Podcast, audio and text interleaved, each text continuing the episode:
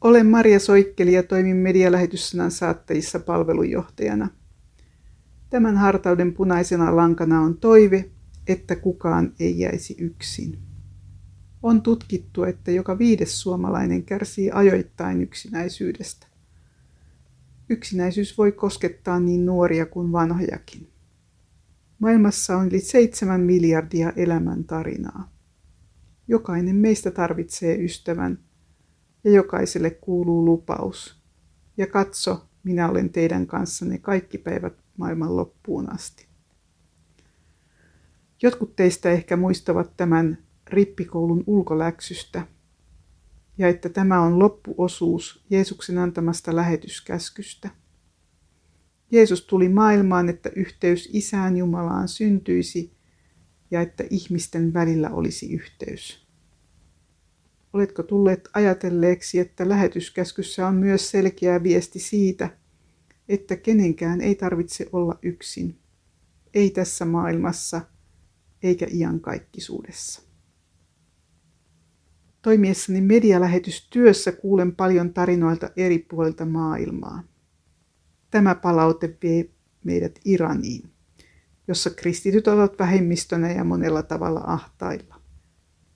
Olen yksinäinen Iranissa.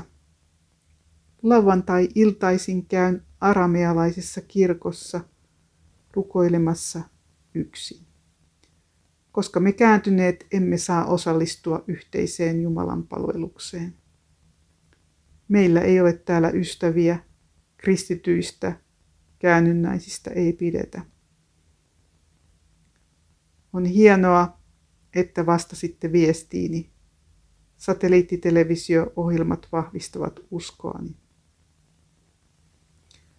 Lähellä ja kauempana on ihmisiä, jotka kaipaavat rukoustyköjä. Siksi onkin hienoa, että voimme olla rukouksen ketjussa mukana.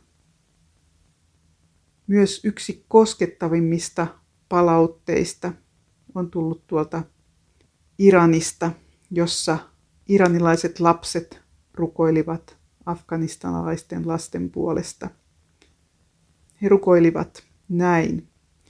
Isä, rukoilimme tänään, että afgaanitytöt voisivat olla vapaita ja voisivat elämässään tehdä sitä, mitä haluavat, voisivat opiskella ja tehdä työtä aikanaan.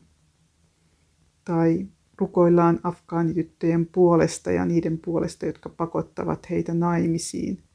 Se on ihan kamalaa toimintaa.